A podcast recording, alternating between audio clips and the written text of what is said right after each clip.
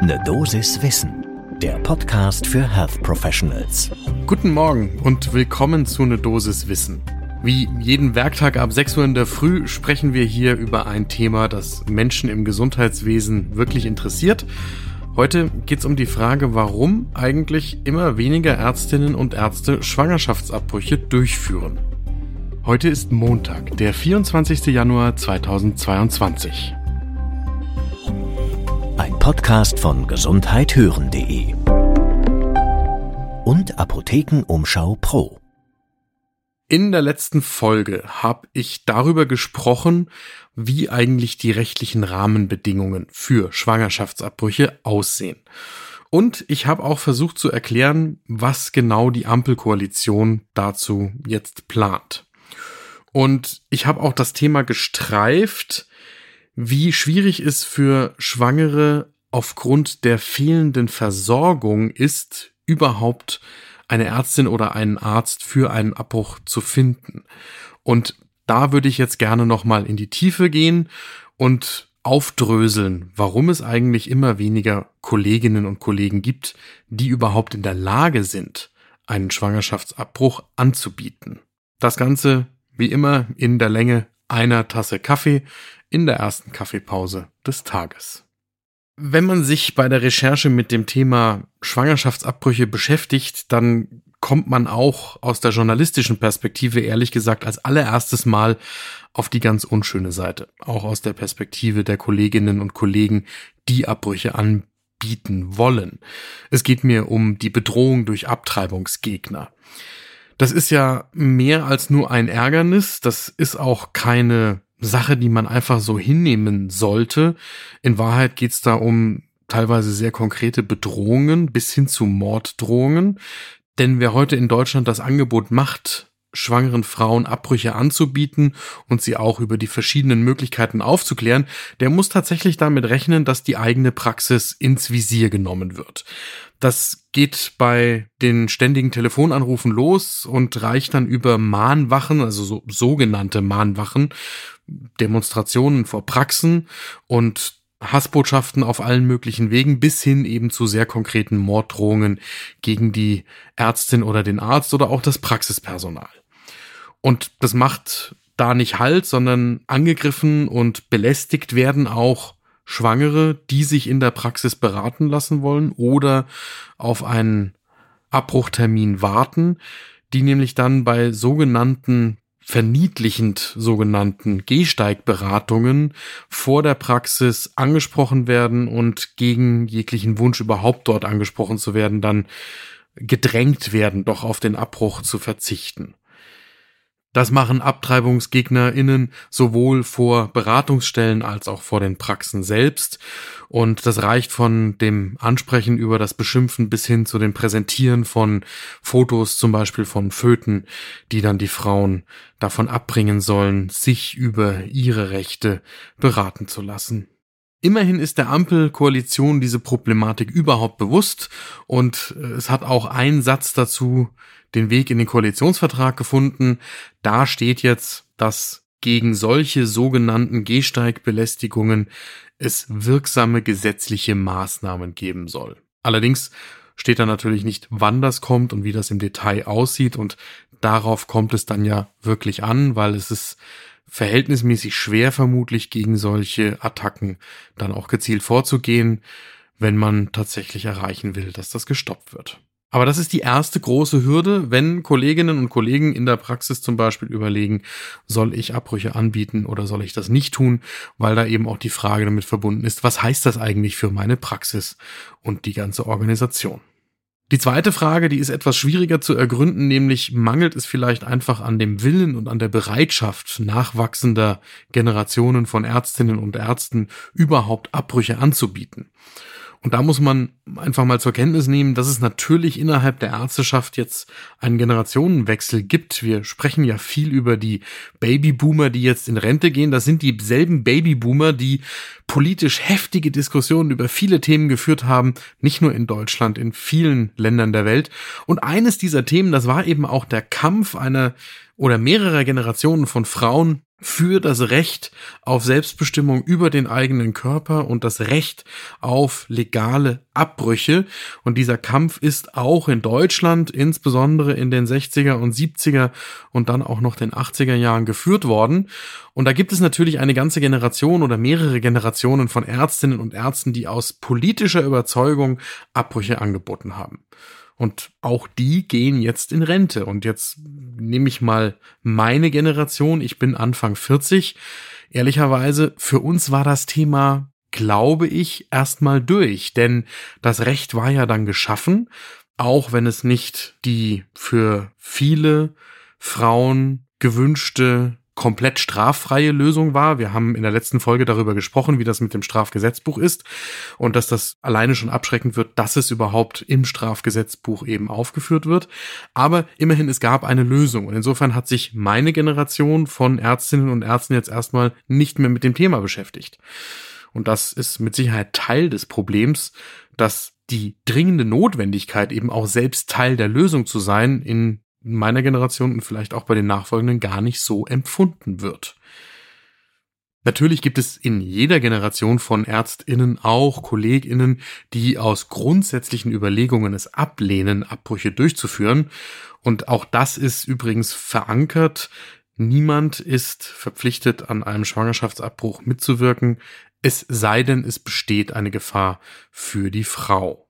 Dann kommt aber ein weiterer Punkt noch dazu. Mal angenommen, man hat sich dazu entschlossen, man möchte in der eigenen Praxis Abbrüche anbieten. Man empfindet es auch als seine Aufgabe, das trotz Anfeindungen von Abbruchgegnern zu tun. Dann ist aber noch die Frage, wie erlernt man denn die Fähigkeiten dazu?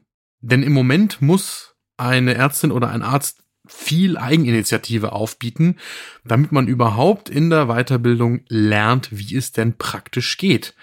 Denn das ist nicht Teil irgendeiner Facharztweiterbildung auch nicht der in der Frauenheilkunde und Geburtshilfe.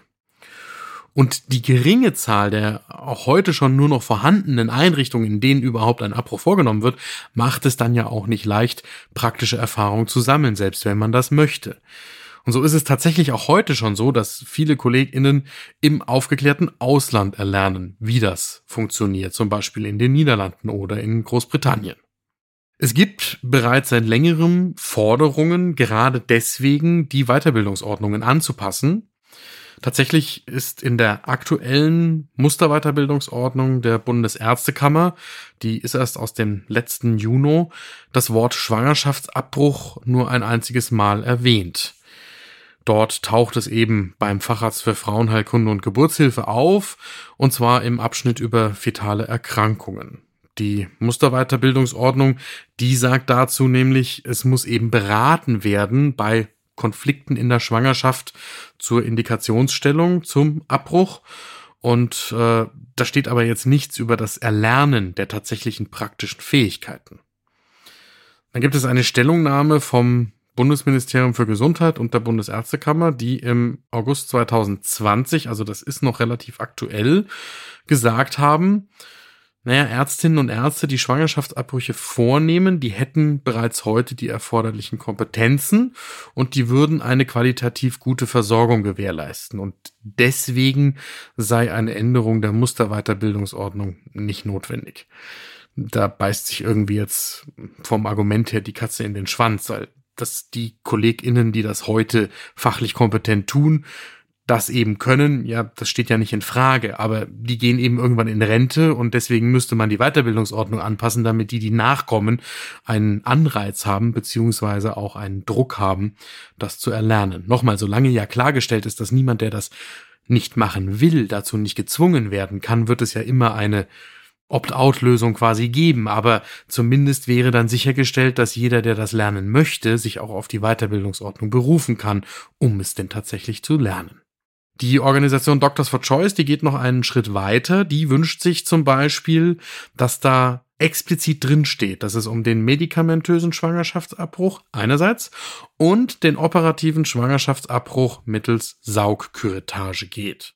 Das ist deshalb wichtig, weil aus der Perspektive von Doctors for Choice nur so sichergestellt werden kann, dass Kliniken auch tatsächlich die Saugküretage durchführen und eben auch ausbilden. Das ist nicht ganz unwichtig, weil da weist auch die Weltgesundheitsorganisation, die WHO darauf hin. Es macht eben einen Unterschied, ob da stumpf mit dem Löffel abgetragen wird und grundsätzlich eine höhere Gefahr für die Schleimhaut der Gebärmutter besteht oder ob eben abgesaugt wird und damit die Schleimhaut tendenziell geschützt wird. An der Stelle der Musterweiterbildungsordnung, da steht jetzt auch nichts Explizites im Koalitionsvertrag der Ampelkoalition. Da heißt es nur, Schwangerschaftsabbrüche sollen Teil der ärztlichen Aus- und Weiterbildung sein. Und wie das mit Sollen-Regelungen so ist, das kann, muss aber nicht. Und insofern darf man da erstmal skeptisch bleiben, ob es da tatsächlich zu einer Besserung kommt.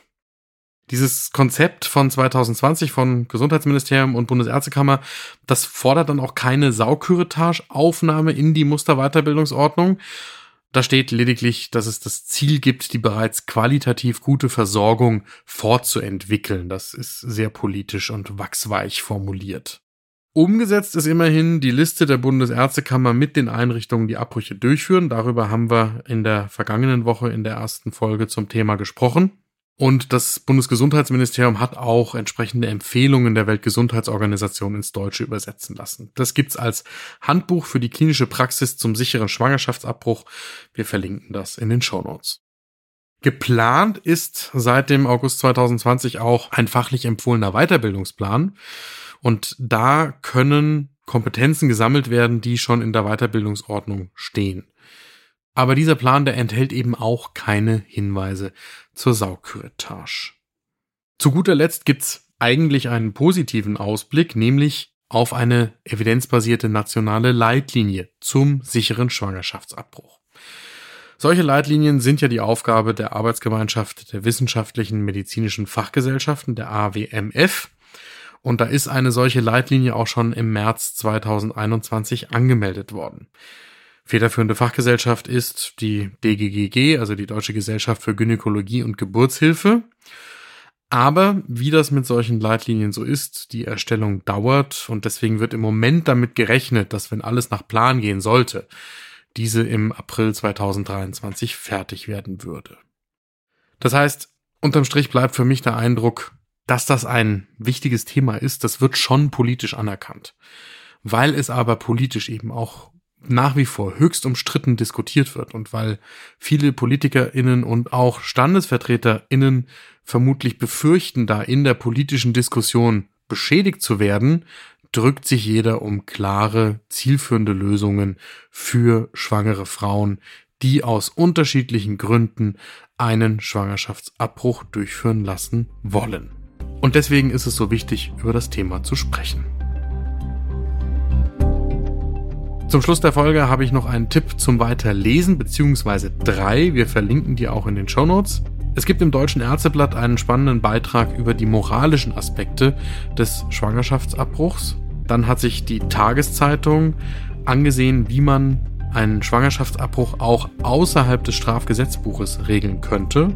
Und zu guter Letzt gibt es eine spannende Abschlusserklärung des Fachkongresses 150 Jahre Paragraph 218 im Strafgesetzbuch. Das war eine Dosis Wissen für heute. Morgen gibt es eine neue Folge für den ersten Kaffee zum Wachwerden. Ein Podcast von gesundheithören.de und Apothekenumschau Pro.